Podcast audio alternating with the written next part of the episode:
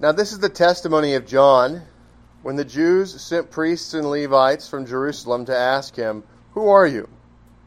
He confessed and did not deny, but confessed, I am not the Christ. And they asked him, What then? Are you Elijah? He said, I am not. Are you the prophet? And he answered, No. Then they said to him, Who are you? That we may give an answer to those who sent us. What do you say about yourself? He said, I am the voice of one crying in the wilderness, Make straight the way of the Lord, as the prophet Isaiah said. Now those who were sent were from the Pharisees, and they asked him, saying, Why then do you baptize if you are not the Christ, nor Elijah, nor the prophet? John answered them, saying, I baptize with water, but there stands one among you whom you do not know. It is he who coming after me is preferred before me, whose sandal strap I am not worthy to loose. And these things were done. And the majority text reads in Bethany. And these things were done in Bethany, beyond the Jordan, where John was baptizing. You may be seated.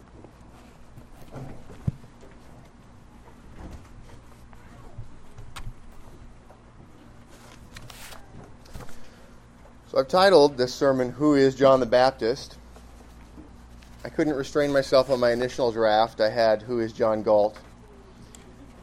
And then I put it in a parenthetical in between John and the Baptist.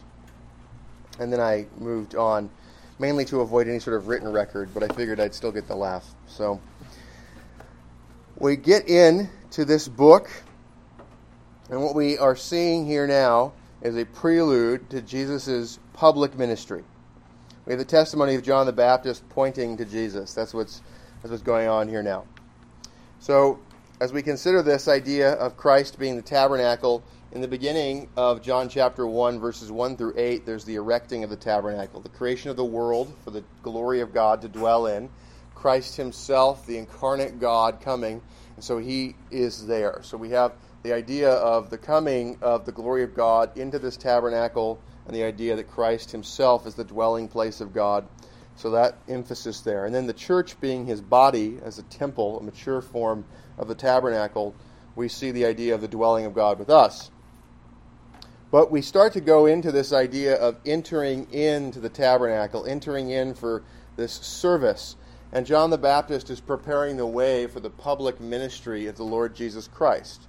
And his public ministry is a reminder to us of his office as the Christ, which means he is the prophet, priest, king. And so thinking about this idea of the priest, the mediator between God and man, is something we'll do more of. But that's where we're focusing today, is that work. So, the testimony of John the Baptist pointing to Jesus, he is encouraging us to enter in by faith. We see in verse 19, now this is the testimony of John when the Jews sent priests and Levites from Jerusalem to ask him, Who are you? The word for testimony is martyria. The word martyr in English comes from that. A martyr is somebody who dies for their witness. Right? The, the idea is there's sort of a maximal witness. What can you do that is greater than dying for the faith? What testimony could you give to more powerfully say, I believe this, other than being willing to die for it? So the martyrs became known as the martyrs because they were the ones who would bear testimony to the truth of the gospel to the point of death. And so their testimony was powerfully supported by their works, even to the point of dying. So we talk about the testimony of John. And John also becomes a martyr in that more narrow sense. We see him dying because of his testimony, because he will not stop calling down sin against public officials. He tells Herod that he's in an incestuous marriage and he won't stop saying it. And Herod doesn't like it, he imprisons him, and ultimately he has John have a uh, separation from his head through ultimately giving a foolish oath that he ends up fulfilling, killing John. So, John, this is about the testimony of John, the witness of John. When the Jews sent priests and Levites from Jerusalem to ask him, Who are you? Funny, we can overlook things like we see when the Jews sent, and we just kind of don't think anything of it. Okay, but this is actually communicating a lot. When the Jews sent, this wasn't like there was a block party and over a barbecue and some beers, the Jews were like, you know, we should send somebody to ask about this. Let's go figure this out, right? This, this isn't like the Jews in an informal sense. How do the Jews, as a body, send somebody? It's a public authority. The, the covenant institutions represent. So, what's being said here is some public authority representing the Jews sends these people. So, the Jews sent. These are representatives of the Jews from a covenant institution. There are only two public institutions they are the church and the state. So we go, okay, a council of state or a council of the church has sent these delegates. Which one? Then we're told they sent priests and Levites. Which institution do you think this is? Okay, so it's a church council that sent them. Where was this council? Well, it's a council that has to represent the Jews, not just a some fraction, right? It's not saying, and when some Jews from some small area, right? It's not saying when the Bethlehemites, it's saying when the Jews sent. So this is a group that represents the whole, and that's further emphasized that these are priests and Levites from Jerusalem, the capital. This is where the Sanhedrin would meet. And so the idea is that you have the highest authority, the Sanhedrin, representing the whole of the Jewish nation, all of Israel, sending priests and Levites to ask a question. This is a formal investigatory delegation that has been sent of officers, and there are multiple of them, so they can bear testimony of what is said. So they can either charge this guy with blasphemy or bring back testimony to be accepted. That's the idea.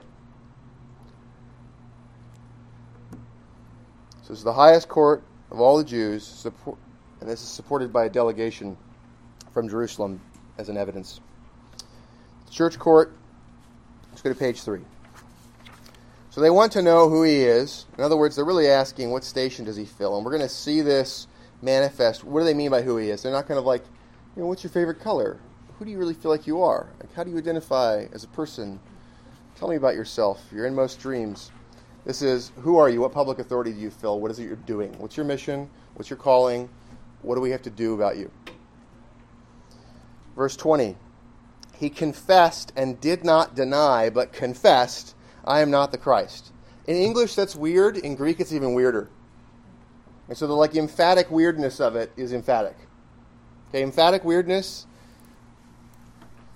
that's right there. He confessed and did not deny, but confessed. So In other words, he really, really, really, really, really wanted to make sure you did not think he was the Christ.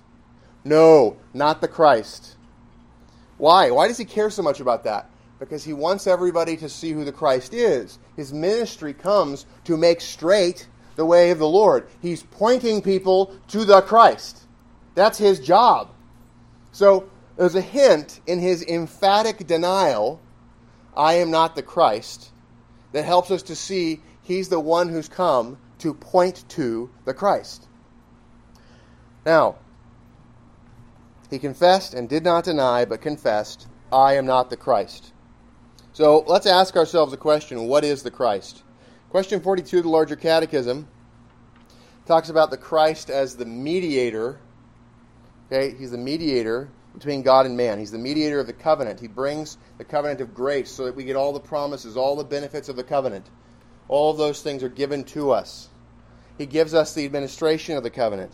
Okay, he is called Christ because in order to fulfill the office of mediator, he has to be anointed.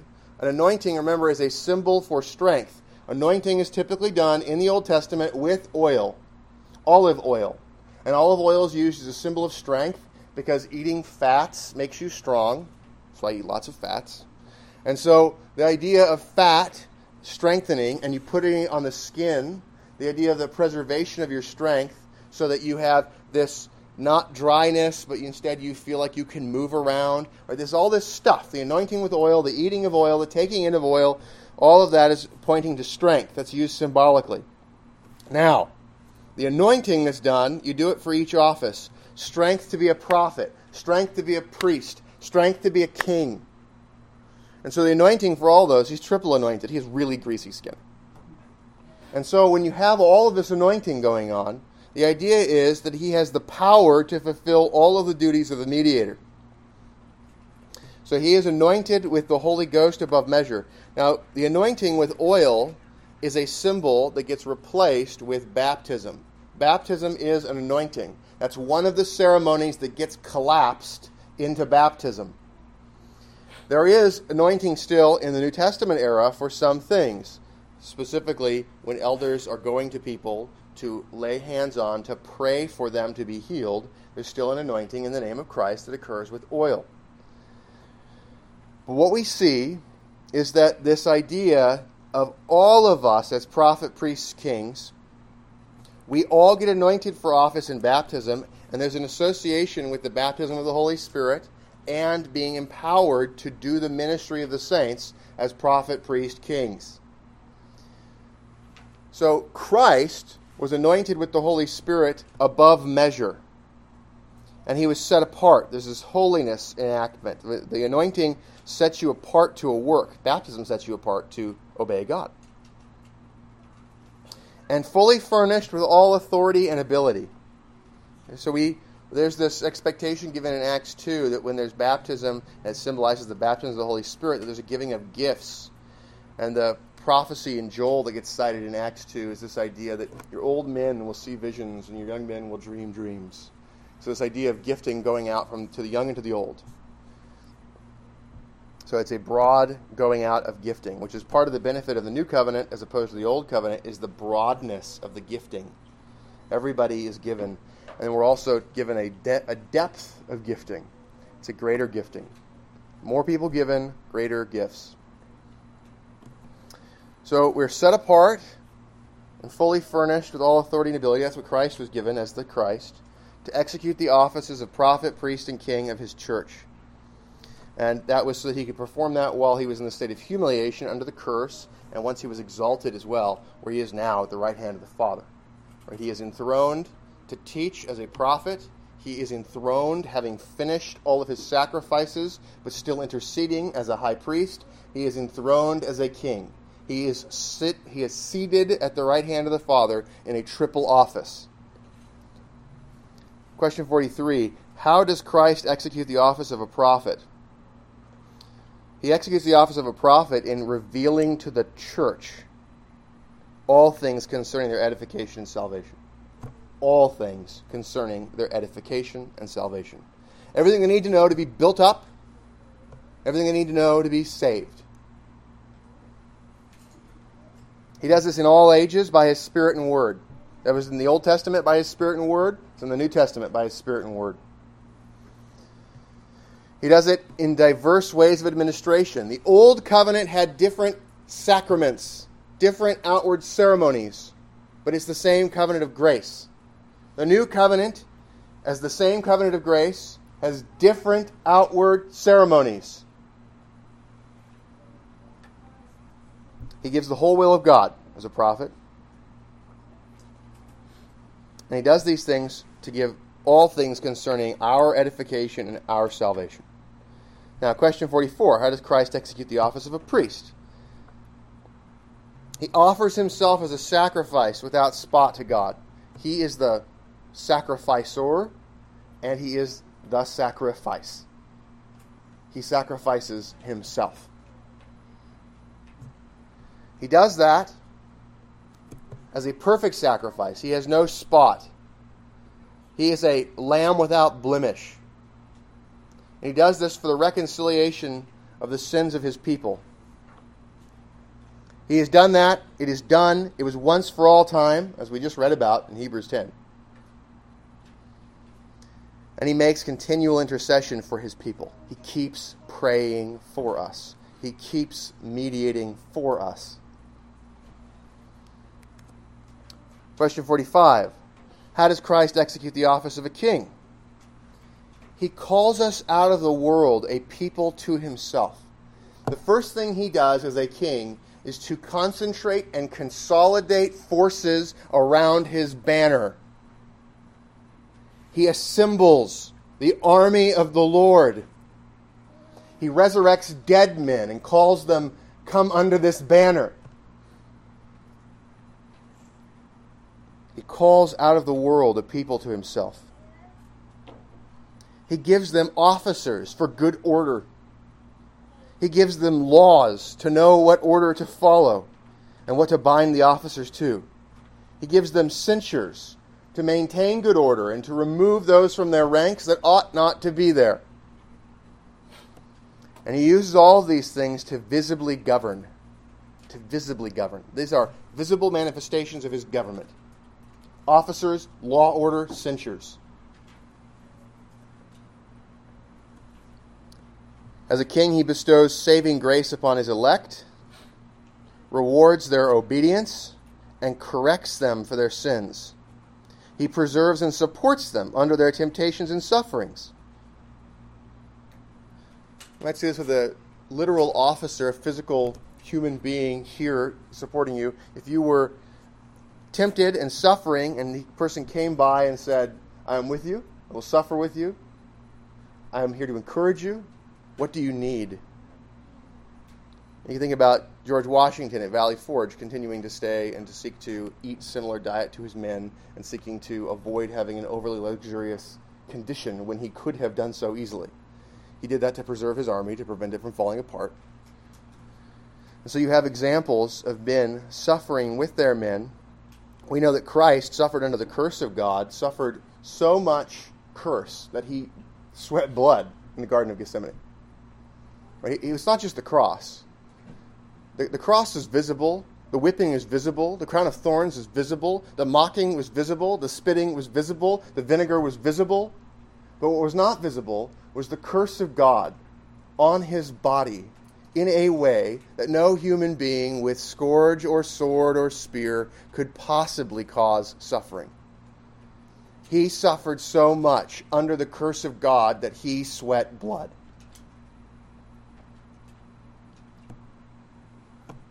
So he has suffered.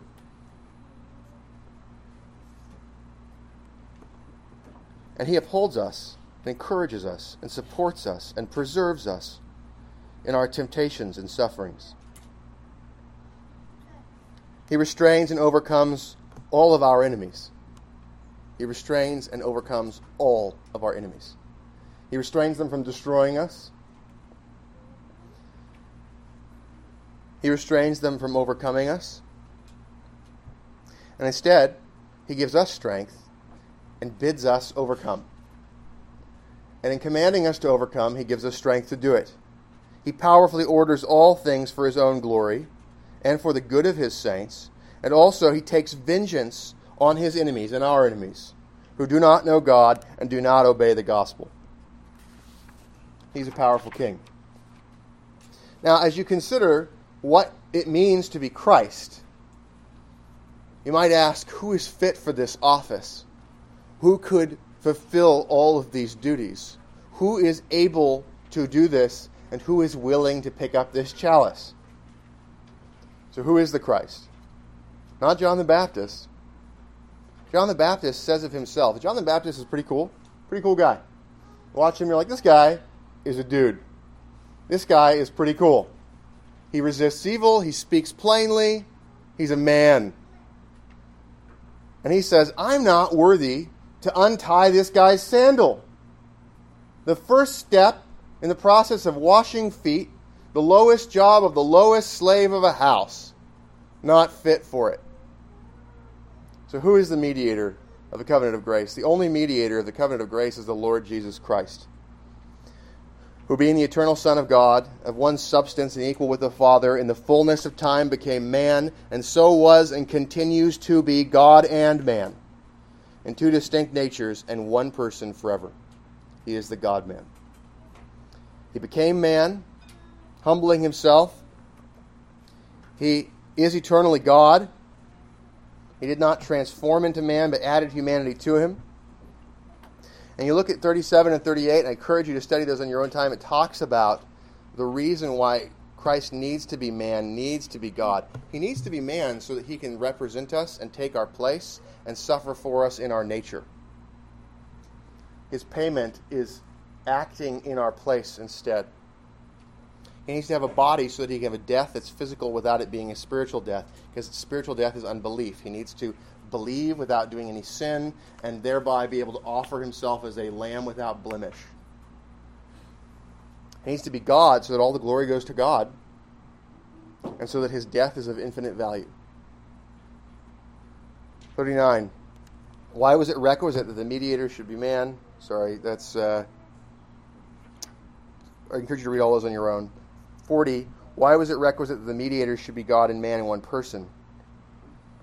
It was requisite that the mediator, who was to reconcile God and man, should himself both be God and man, and this in one person, that the proper works of each nature might be accepted of God for us and relied on by us as the works of the whole person. So, why is he called Jesus? Our mediator was called Jesus because he saves his people from their sins. The name Jesus is the name Yah, which is short for Yahweh, okay, so God, and Shua, which means salvation. Yahshua. Yahweh is salvation. The name Joshua is the Old Testament, the Hebrew version of that name. They're the same. So if you were to hear Jesus' name pronounced in Hebrew, you would hear it pronounced Yeshua. And if you heard it pronounced in Greek. Uh, Yesu is typically the way you would see it written out. that's that's the genitive form. Um, so, anyways, that's that's how you see it a lot. So, verse twenty-one. So we've looked at this idea of they're asking, "Are you the Christ?" There's this idea of who who are you? He says, "I'm not the Christ." He emphatically denies it. Jesus is the Christ, and we've learned what the Christ is. What is this? It's not a last name. It's not a cool thing that just doesn't have any meaning, right? It's Jesus the Christ. Christ Jesus. That's the title. It's like saying King Jesus, Prophet Jesus, Priest Jesus. When you say Jesus Christ or Christ Jesus, you're having a consolidated form of those titles. You ever read anything or seen anything where you have some guy who's got a bunch of titles walking in the room and they go, the Elector, Palatinate, Emperor of the Seven Nations, Duke of whatever, right? You ever like heard this like list of like here's a bunch of titles for one guy. Jesus has a lot of those. There are hundreds of titles of God in the Bible. And if you list them out, it takes a long time. So someday it'll be really fun when we're all hanging out in the new heavens and new earth in the consummated form. And hopefully there'll be a formal party where someday he walks in and we have to stand for a couple of hours listening to his introduction. When you hear Christ, that's the consolidated form of it. It's the collapse list version. That is what the title Christ means. Verse 21 And they asked him, What then? Are you Elijah? Who's Elijah? Elijah's a prophet in the Old Testament. You read about him in the book of Kings. And he is said to be particularly powerful. He's a great prophet. He and Moses are emphasized as particularly important prophets. And when Elisha took his place, he prayed for a double portion, a double mantle of his authority and power and effectiveness, and was given it. So Elisha was able to have a even more powerful ministry. And he does some of the things like resurrecting somebody from the dead by as a miracle by the power of God. So you see some of those things. So you see some of the types of things that you'd expect to see Jesus do being done by Elisha with that double portion. So what is this idea of the return of Elijah? Okay, well first, jump down to point 8 with me. Malachi chapter 3 verse 1 my first draft of this handout had everything from chapter 3 and chapter 4. Behold, I send my messenger, and he will prepare the way before me. Okay, so that idea of a messenger who will prepare the way before God. And the Lord whom you seek will suddenly come to his temple. even the messenger of the covenant in whom you delight. Behold, he is coming, says the Lord of hosts. Jumping forward to verse 6 For I am the Lord, I do not change. Therefore, you are not consumed, O sons of Jacob. Yet from the days of your fathers you have gone away from my ordinances and have not kept them. Return to me, and I will return to you, says the Lord of hosts. But you say, In what way shall we return?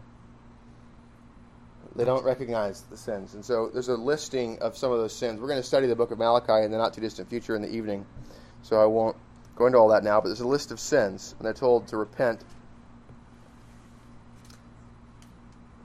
Chapter 4, verse 4. Remember the law of Moses, my servant, which I commanded him in Horeb for all Israel, with the statutes and judgments.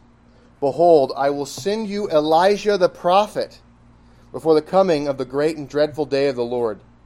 And he will turn the hearts of the fathers to the children, and the hearts of the children to their fathers, lest I come and strike the earth with a curse. That word earth really should be translated land. Eretz, which is typically referring to the land of Israel. This prophecy in the last chapter, in the second to last verse, of Malachi, which is the last of the 12 minor prophets. And there's people debate whether a section of Nehemiah or the book of Malachi is the last thing written in the Old Testament. So it's very close to the end. And you see this, and there's this prophecy about Elijah coming. And also the messenger who's going to prepare the way before the Lord. So there's a connecting of Elijah to this guy who's going to prepare the way of the Lord, which is also talked about in Isaiah. So there's a connection of ideas here. And these things pretty much all get mentioned outside of the Torah. Okay, so amongst the ruling councils of the Jews, the two most important factions were the Sadducees, who did not believe in the resurrection and did not believe in spirits, and also only accepted the first five books of the Bible as being authoritative. And you had the Pharisees, who believed in the resurrection, believed in spirits, accepted all of the scriptures of the Old Testament, and some of them added the traditions of the fathers. And so what you had was a the Pharisees were dominated by a church tradition plus scripture kind of ruling perspective. Now, these two groups are out there and when we see what we see later on in this text is that the there are either the whole set of the men that were sent were Pharisees, or they dominate the group that is sent as delegates. And as a result, they reference certain things that are more full than what you would get out of just the books of Moses. Okay, so they press in on John. So they ask this question are you Elijah? And his response is, I'm not. This is a really problematic response. It's problematic because we see emphatically taught in other places that he is. So John is not the same person as Elijah, but he is sent as somebody with the mantle and spirit and gifting of Elijah. So we're going to study what that means in just a second. But this is how these statements are both true. So John answers it as though the question is either this is a reincarnation or a resurrection or a returning of Elijah. And Elijah is taken away in a chariot of fire. And so you might go, maybe he didn't need to be resurrected. Maybe he's just preserved. But he's saying, I'm not literally the same person. So let's look at the other verses. Matthew 11, 14.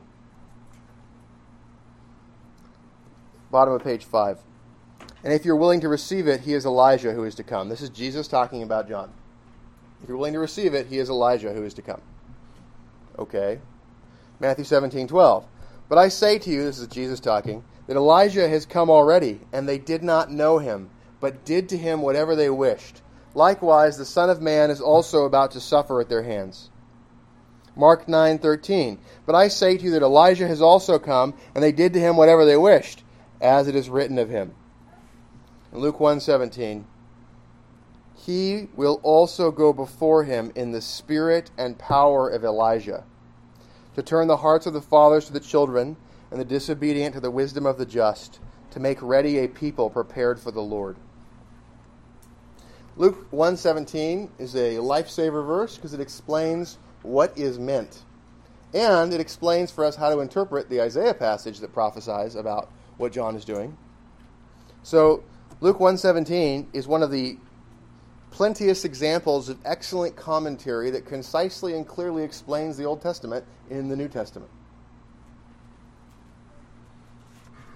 So John the Baptist fulfills the prophecies about the return of Elijah by coming with the power of Elijah. The power would mean the role, the purpose, the mantle, the office. And he has the spirit of Elijah. This is not reincarnation. This is not his spirit going in. This is not a Gnosticism where spirits like plug into bodies. Spirit here means the power in the more literal sense of sort of the like energy. Okay, it's the the power, the increased multiple of power. It's also the message. So of Elijah. So you have his role versus his performance, his ability. Role versus ability. So we have sort of authority versus capability. That's the spirit and power. The spirit is the capability here, and the power is referring to authority or role. So, John the Baptist is Elijah in that sense. He is not Elijah in the sense of literally being the same person. And that is how we reconcile those things. Why would John do this? It would be because, in the context, that's what he was being asked. In the context, that's what was being asked. There's a tendency, also, if they didn't clarify, if they didn't clarify, he doesn't have an obligation to explain everything. And in fact, rhetorical paradox is sometimes very useful to sift out the chaff from the wheat. And so, this difficulty here is something where, if you look at the Pharisees being the ones that asked, do you think that the Pharisees, who are very wooden in their application of the Mosaic law, are also very wooden in their application of prophecies? So that when it says Elijah will return, they take it as literally the same person.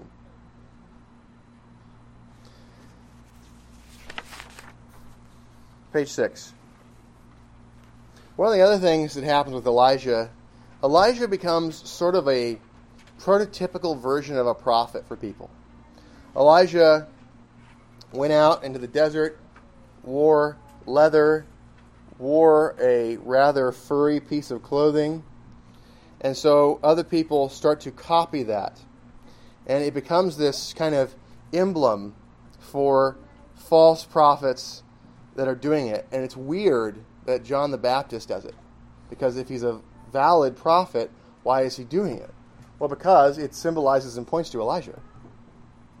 And so, even though you have a bunch of people with the sign without the reality, he has the sign and the reality. And so, other people abused it, he still used it. Now, Zechariah 13:4 refers to this sort of costume or uniform of Elijah. And it talks to us about the fact that there's going to be a certain time where there are no more prophets, and that anybody who claims to be a prophet is going to be punished and shamed. Okay, so Zechariah 13 is one of those passages that prophesies that in the new covenant there will be no more prophecy. Okay, so add this to your list. You got Daniel 9, now you get Zechariah 13, stacking up.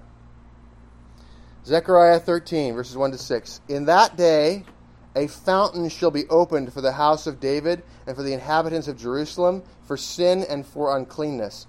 By the way, a fountain does what? It pours water. What is this talking about? It's talking about baptism. It's talking about baptism. It's a prefiguration of baptism. It's saying in the new covenant era where there's baptism, this is going to be important.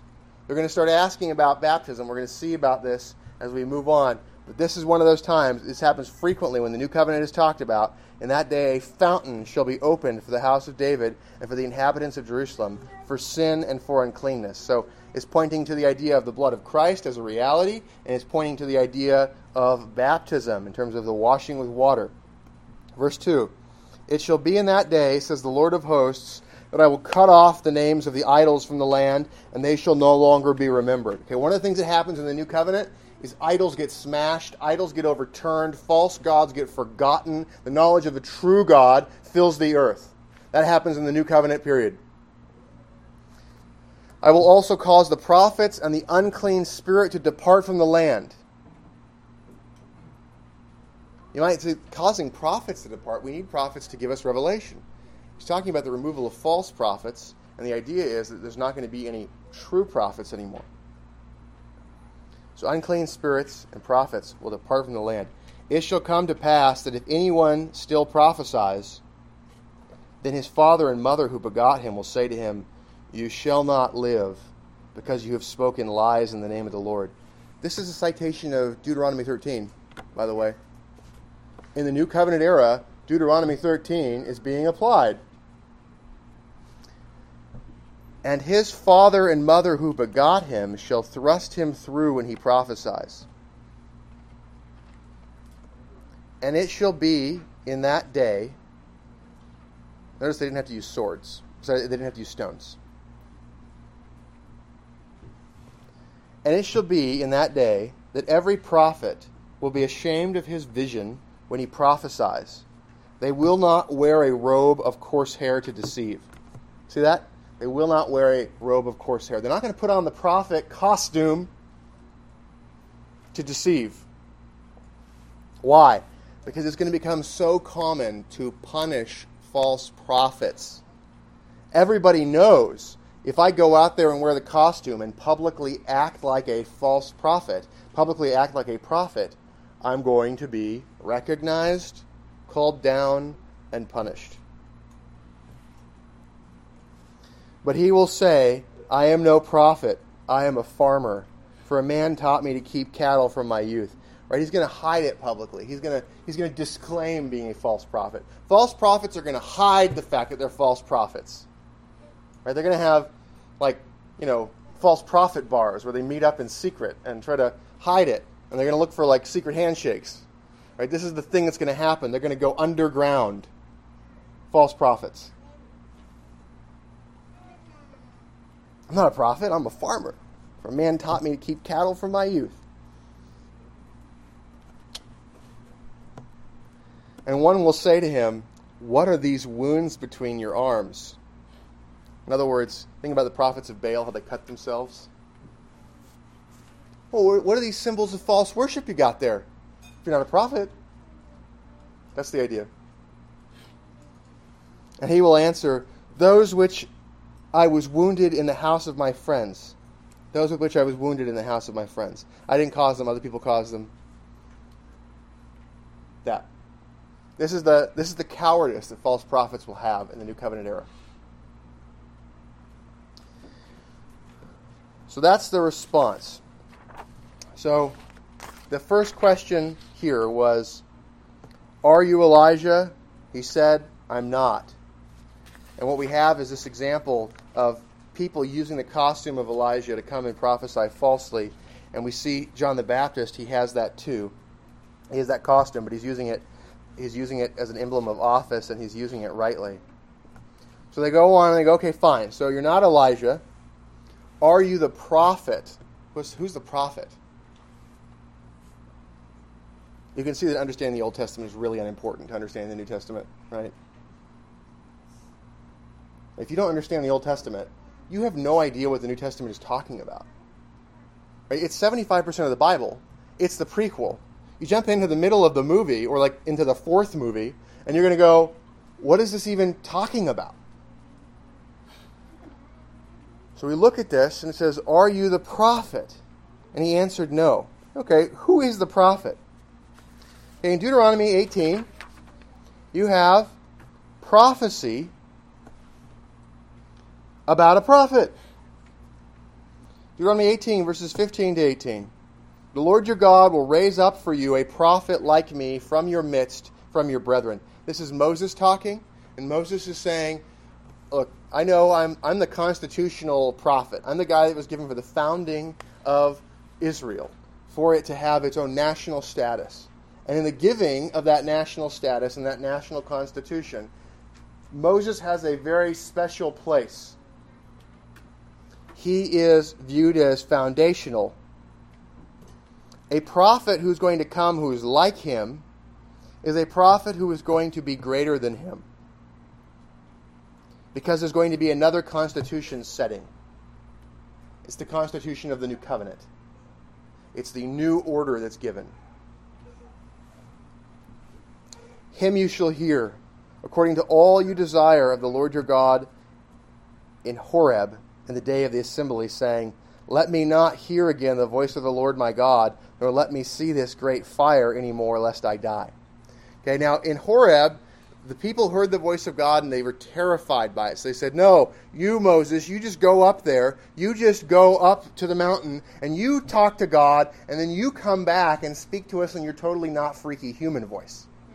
And that way, we can listen to this and not tremble, not freak out, not be weakened by it.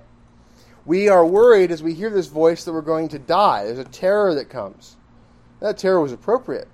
And if they had not instead run away, but if rather they had continued to listen to that voice and been fearful, perhaps they would not have made for themselves a golden image or the desire to distance. Now, this is being fulfilled now as a blessing. They're going to have somebody come to avoid their dying, lest I die.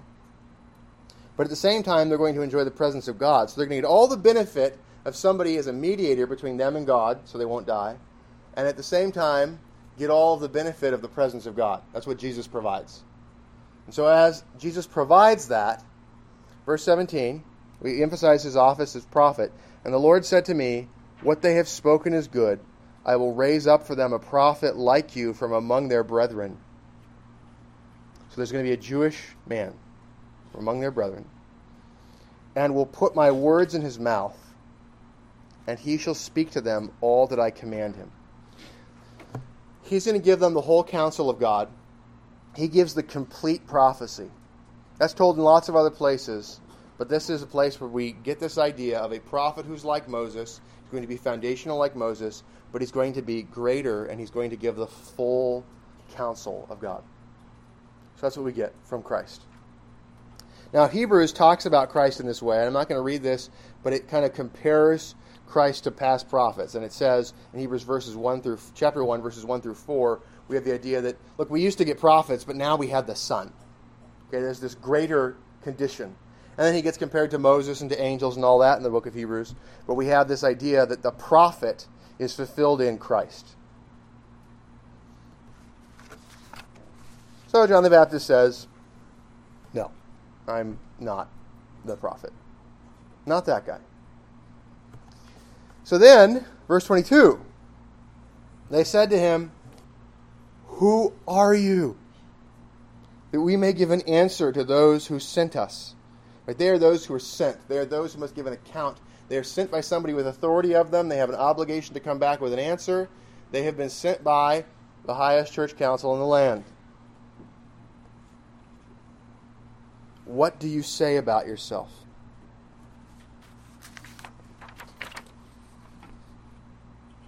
His response is I am the voice of one crying in the wilderness make straight the way of the Lord, as the prophet Isaiah said. So look at page 8. Basically, if you read Isaiah 40 and you just keep reading, you're going to it's going to take you a while to find a place where the break hits. You're going to keep reading for a while and you're going to say, here's a bunch of stuff that is going to be said by the one who cries out in the wilderness. But this is a good introduction. Comfort, yes, comfort my people, says your God. Speak comfort to Jerusalem and cry out to her. that her warfare is ended, that her iniquity is pardoned, for she has received from the Lord's hand double for all her sins. The voice of one crying in the wilderness, Prepare the way of the Lord, make straight in the desert a highway for our God. Every valley shall be exalted, and every mountain and hill brought low. The crooked places shall be made straight, and the rough places smooth. The glory of the Lord shall be revealed, and all flesh shall see it together. For the mouth of the Lord has spoken. The voice said, Cry out. And he said, What shall I cry? All flesh is as grass. Sorry, all flesh is grass, and all its loveliness is like the flower of the field. The grass withers, the flower fades, because the breath of the Lord blows upon it. Surely the people are grass. The grass withers, the flower fades, but the word of our God stands forever. The one who is standing in the wilderness, the one who is a voice in the wilderness, he cries out for people to return to what the Word of God says. And in crying for the Word of God to be heeded, he is calling for things to be cleaned up. He's calling for repentance. So he's saying, I'm not just some preacher. I'm not just a country bumpkin. I am not the Christ. I am not the prophesied prophet. But I am an important figure who has been prophesied about. And I am here to testify to Christ. And I am straightening up the lane. I am preparing the way. I am cleaning up the alley to make it ready for the king to come down. That's what he's saying of himself.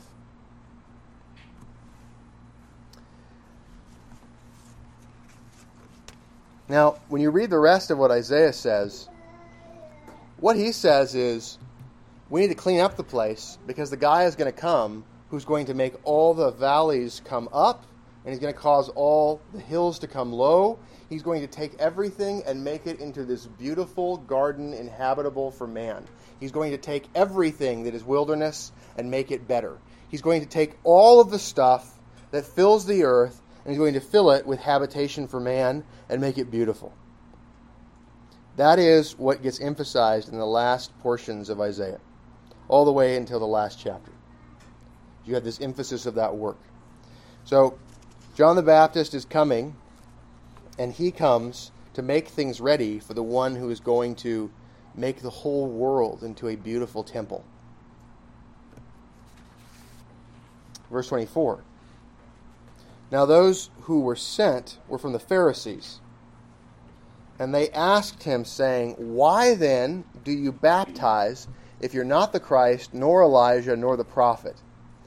Okay, what does that what does that question presuppose? It presupposes there's something they expect about baptism related to Elijah, the prophet, or the Christ. Really, all of them. They're going, there are prophecies about Elijah, the prophet, and Christ having baptism associated with them, but we don't know of any other prophecies about baptism. So, what is this about? Well, we know he does fulfill the Elijah piece. But they're saying, okay, you're not these people.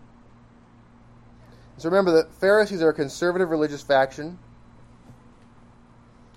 and they, believing in the whole Old Testament scripture set, are calling upon a bunch of prophecies, and they're trying to figure this out. And their desire is to get an answer that makes sense of those things and helps to give evidence that the Sadducees are wrong for rejecting those scripture texts.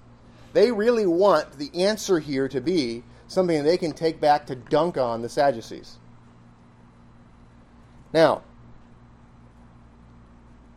Ezekiel 36, verse 25, I have it highlighted. This is a prophecy about the new covenant. And one of the things it does is it prophesies about the relationship of baptism to the new covenant. It says, I will sprinkle clean water on you, and you shall be clean. I will cleanse you from all your filthiness and from all your idols. I will give you a new heart and put a new spirit within you. I will take the heart of stone out of your flesh and give you a heart of flesh.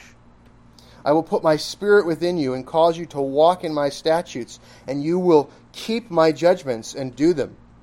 Then you shall dwell in the land that I gave to your fathers. You shall be my people, and I will be your God. I will deliver you from all your uncleannesses. Okay, so this idea that here's blessings of the new covenant that are coming. And so we over and over again see things associated with baptism. So we saw Zechariah, the idea of a fountain that would come. Here we see sprinkling. Okay, this idea of the washing, the baptism, we see it over and over again associated with the new covenant. And so it would be expected that when the Christ comes, when the prophet comes, when the Elijah comes, who comes before Christ, that those things would all happen and that baptism would be associated with it.